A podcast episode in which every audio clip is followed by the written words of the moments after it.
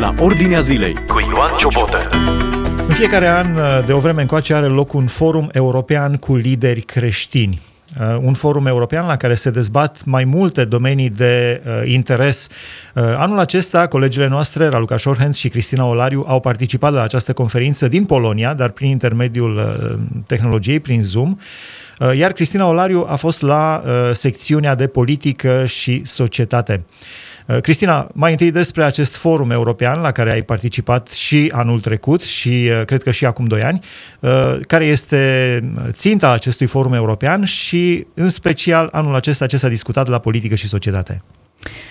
Forumul acesta e un forum cu, deja cu tradiție care se desfășoară în fiecare an la Visla în Polonia. Datorită condițiilor actuale, el în ultimii doi ani, anul trecut și anul acesta s-a desfășurat online, ceea ce e un mare minus. Însă, partea bună a acestui forum, care deja are tradiție, e faptul că reușește să conecteze lideri din întreaga Europa, chiar din zone mai laice, seculare, lideri evanghelici, din uh, ramuri și branșe foarte diferite, de la oameni care sunt profesori universitari, medici, uh, psihologi, asistenți sociali, uh, lucrători în biserică, pe tot felul de nivele, de la păstori, apologeți, um, lucrători cu tinerii, cu copii, pe diverse ramuri, oameni care lucrează împreună și se întâlnesc, studiază ceva împreună, fac schimb de contacte, networking-ul e un punct foarte tare. Și punctul tare al acestei conferințe e că dacă te simți singur uneori în bătălia ta, pe domeniul tău, pe felia ta, un astfel de un eveniment... Fel de Ilie. Un fel de Ilie, un Am astfel de... Singur un astfel de eveniment te pune în legătură cu lideri din Europa care se confruntă cu provocări la fel ca tine și descoperi că nu ești singur și că există lideri foarte verticali în toată Europa aceasta și că Dumnezeu își păstrează o mărturie vie și relevantă în orice țară. Am fost uimită în urmă cu doi ani când am întâlnit la seminarul de media oameni din Norvegia, Finlanda, țări pe care eu le socoteam foarte laice, care predau jurnalism și care sunt creștini 100% cu coloană vertebrală, cu principii bine articulate, care înțeleg curentul vremii, dar înțeleg și cum să-și păstreze integritatea mesajului lor într-un context atât de laic și, eu știu, secularizat cum este cel din Norvegia.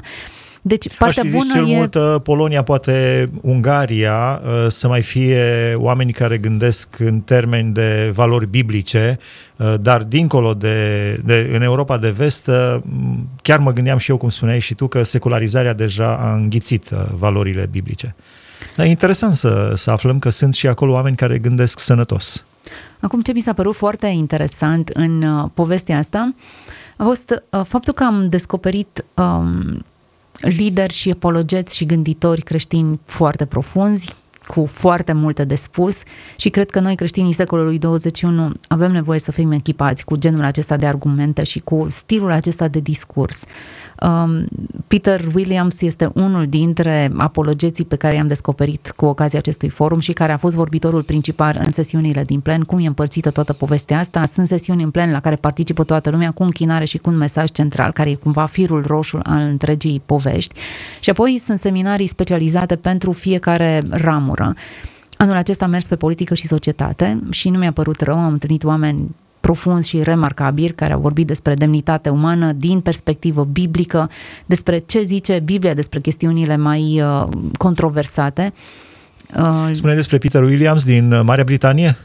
Din Marea Britanie, da. A fost uh, cu câțiva ani în urmă, l-am avut invitat tot în emisiunea la Ordinea Zilei, filozof. Da, să știi și că chiar... nu e același Peter Williams, sunt doi Peter Williams, okay. a cărăi uh, doar o singură literă din mijlocul titulaturii, Peter S. Williams uh, și acest Peter Williams, cred că a fost și el în România, sau cel puțin este în perspectiva de a fi adus în România. Nu am întâlnit un om care să poată mai cursiv să expună cel puțin pe Noul Testament, pe care este extrem de bine documentat, să-ți poată descrie cu lux de amănunte fiecare termen grecesc, de fapt, care a fost intenția să-l plaseze în contextul exact.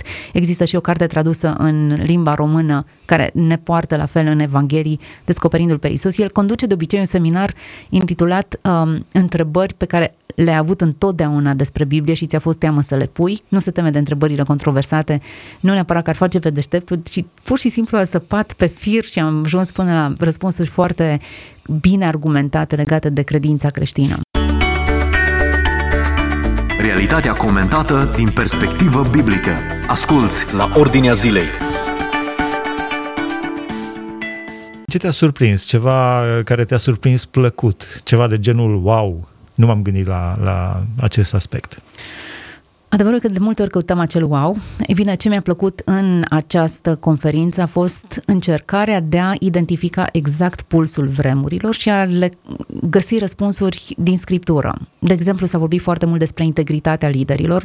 Am spus că vorbitorul principal a fost Peter Williams și vorbea, ne-a căl- invitat la o călătorie prin cartea Judecători și vorbea despre ce se întâmplă atunci când lipsește integritatea liderilor, ce facem atunci când liderii noștri spirituali ne dezamăgesc, cum să ne raportăm la falimentele morale pe care le pot avea liderii și faptul că nu ne temem de întrebări de genul acesta arată onestitate. Credința creștină e una onestă. Niciodată nu a muș- mușamalizat nici cazul Ananiei și a Safirei, nu a căutat să îl cosmetizeze pe curvarul din Corint, chiar dacă lucrurile acestea păreau că scad puțin din imaginea bisericii, faptul că ele au fost expuse ca păcate și, și biserica s-a delimitat de tiparul acesta de comportament, le-a dat foarte multă credibilitate și în contextul acesta călătoria prin Cartea Judecători ne-a expus... Cartea Judecători care se termină cu fiecare făcea ce vrea. Fiecare făcea ce voia.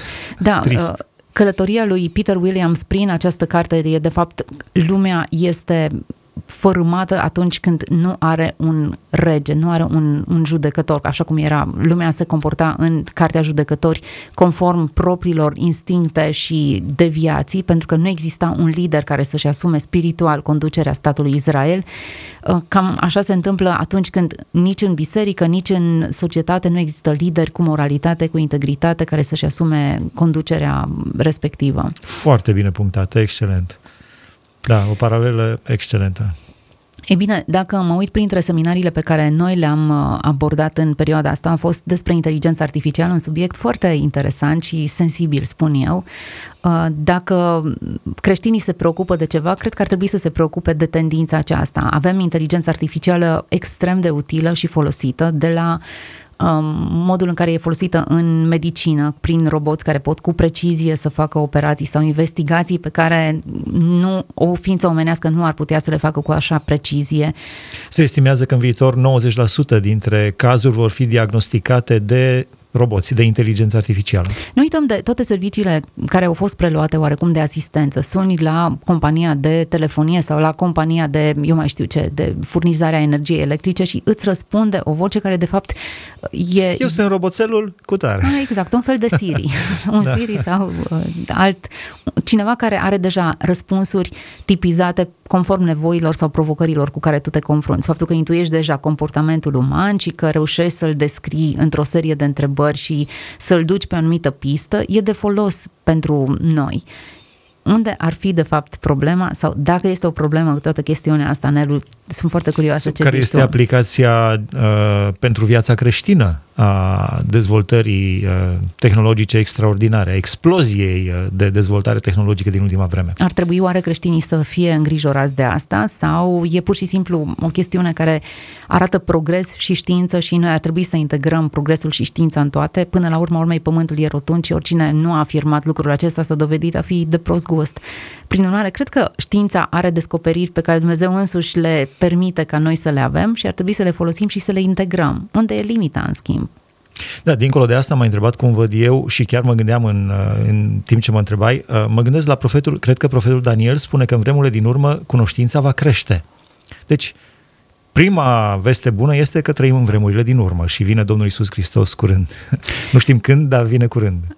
Da, e bună pentru cei care sunt în regulă și care nu care sunt mai buni decât ceilalți, cei pe care Hristos i-a iertat și le-a arătat har. Cred că e bine de menționat lucrul acesta, pentru că uneori venirea lui Hristos îi îngrijorează pe unii socotindu-se nevrednici sau nepregătiți încă. Nevrednic trebuie să te simți tot timpul, vrednic doar de harul lui Hristos și de bunătatea lui, dar în același timp, dacă știi că un lucru nu e în regulă în viața ta, ar trebui să stai în prezența lui Dumnezeu, să vorbești despre acel lucru și să îi ceri ajutorul. Cred că așa se rezolvă temerile acestea.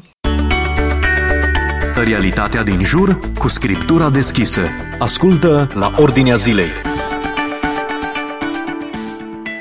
Ce au spus ceilalți participanți la forum despre subiectele acestea interesante? Au fost subiecte pe... Adică intervenea fiecare, nu era doar uh, one-man show, nu vorbea unul și ceilalți ascultau. Sau cum, cum s-a desfășurat? Ideea e, fiind online, beneficiezi de tehnologie, adică te împarți pe camere separate, pe grupuri mici de discuție și în felul acesta încurajez pe fiecare membru să vorbească și să-și expună punctele de vedere în jurul unor întrebări prestabilite de cel care conduce sesiunea. Um, dacă am vorbit despre inteligența artificială, am vorbit și despre demnitatea umană și despre modul în care aceasta ar putea fi încălcată prin anumite legi care vin în contradicție cu demnitatea umană. Viața umană începe din stadiu de embrion și continuă până la ultima suflare, chiar dacă o persoană nu mai este conștientă de ea însă și e într-o stare vegetativă, pot numi de o ființă, poți vorbi de o ființă umană care trebuie să îi um, oferi demnitate și trebuie să o tratezi ca pe o ființă umană.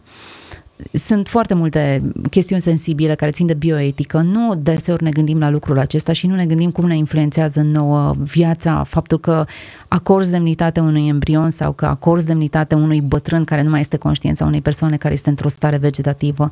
Dar felul în care noi oferim răspunsuri la aceste întrebări arată câtă credință avem în Dumnezeu, cel care este creatorul tuturor lucrurilor. Și... Da, cum spunea cineva, so- își îngrija soția care nu mai cunoștea, avea uh, Alzheimer și spunea, de ce mă îngrijești? Că oricum ea nu te mai cunoaște, poți să o duci într-un azil. Și spunea, da, ea nu mai cunoaște, dar eu o cunosc. Exact, exact. Uh, da, mă întrebai ce ziceau ceilalți participanți. Știi ce mi s-a părut așa de fain, cel puțin în grupul în care eu uh, eram împărțită? Erau uh, doi tineri din Marea Britanie unul dintre ei chiar mi s-a părut foarte tânăr, 20 și ceva undeva, nu i-am pus întrebarea, dar mi s-a părut că gândește atât de corect și de biblic și de ancorat și de deștept și de open mind în același timp, și am fost așa bucuroasă că în fiecare generație Dumnezeu are oamenii lui și are, își scoate oameni care să gândească corect și drept și normal, chiar dacă toată lumea aceasta e strâmbă și întoarsă pe dos. În fiecare generație Dumnezeu are oameni. Am întâlnit o tânără din uh, Polonia, cred că era, care lucra la Bruxelles, care din nou era atât de ancorată în valori creștine. Și mă gândesc că indiferent cât de secular este mediul în care trăiești, indiferent cât de deteriorate sunt valorile generației în care tu trăiești, Dumnezeu îți dă putere să gândești corect. Îți luminează pur și simplu mintea, pentru că de aici pornește totul. Îți luminează mintea și atunci gândești corect și ai valori biblice și ai principii și ai simț moral și trăiești în integritate, chiar dacă mediul în care trăiești e foarte contaminat. La final, ce crezi că s-ar putea face dacă totuși există oameni care gândesc în termen de valori biblice, uh, pe de o parte, și pe de altă parte, Europa merge în jos din punct de vedere moral, clar, merge spre disoluție. Uh, de ce? Ce s-ar putea face? Astfel încât să prim, nu strigă destul de tare, nu urlă destul de tare cei care cred în valorile Bibliei.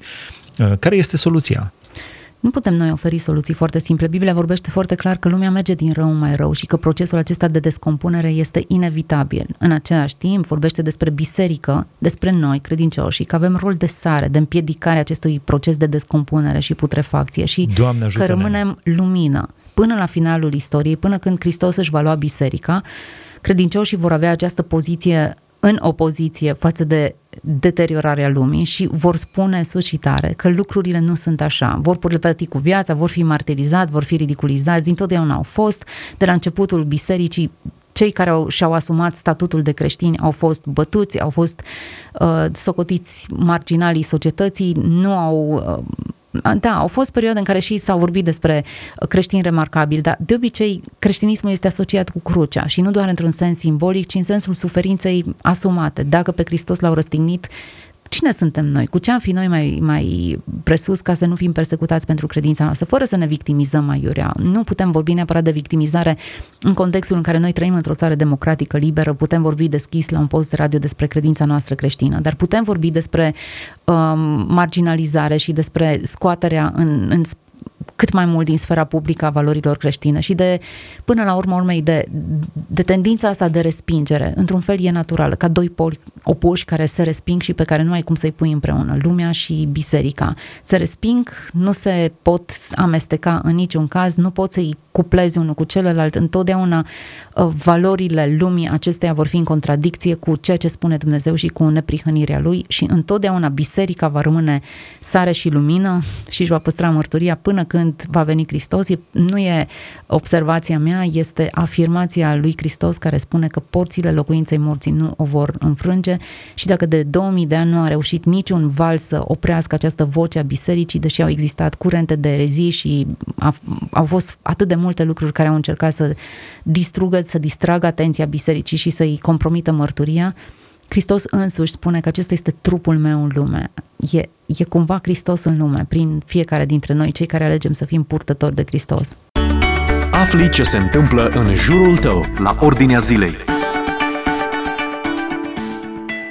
Da, cred că este un mesaj deosebit de, de plin de speranță uh, și uh, la final mai avem doar un minut din emisiune. Te-aș întreba, a fost un har să poți să participi împreună cu uh, alți uh, creștini veritabili uh, din toată Europa. Te-aș întreba în două cuvinte, cum ai descrie uh, portretul robot al creștinului care ar trebui să, să fim fiecare dintre noi, în politică, în societate, în uh, toate domeniile?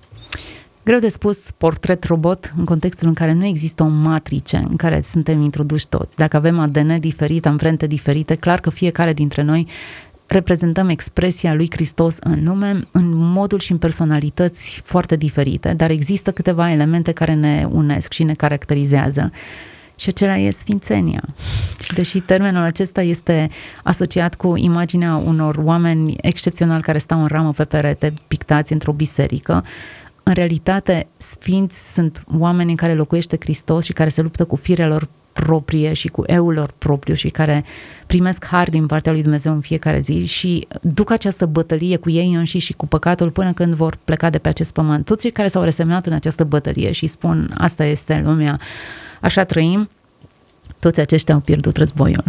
Dumnezeu să ne ajute să fim sfinți cu adevărat în politică, în societate, în uh, orice domeniu am activat, de la uh, munca în agricultură, a câmpului, uh, până la, uh, indiferent în ce domeniu, până la, eu știu, președintele României, uh, toți să fim într-adevăr creștini, sfinți, așa cum ne cere Dumnezeu. Am discutat cu colega noastră, Cristina Olariu, despre forumul liderilor creștini europeni care a avut loc în Polonia, s-a ținut prin intermediul tehnologiei pe Zoom în ultimele două ediții la care se reunesc creștini uh, reali, uh, veritabili din toată Europa să discute diverse domenii de uh, interes. Aici se încheie rubrica la Ordinea Zilei de astăzi. O puteți urmări și pe podcast dacă tastați la Ordinea Zilei podcast Dumnezeu să vă facă creștini, să ne facă pe toți creștini sfinți, adevărați, veritabili după voia Lui în lumea în care trăim. Ați ascultat emisiunea La Ordinea Zilei cu Ioan Ciobotă.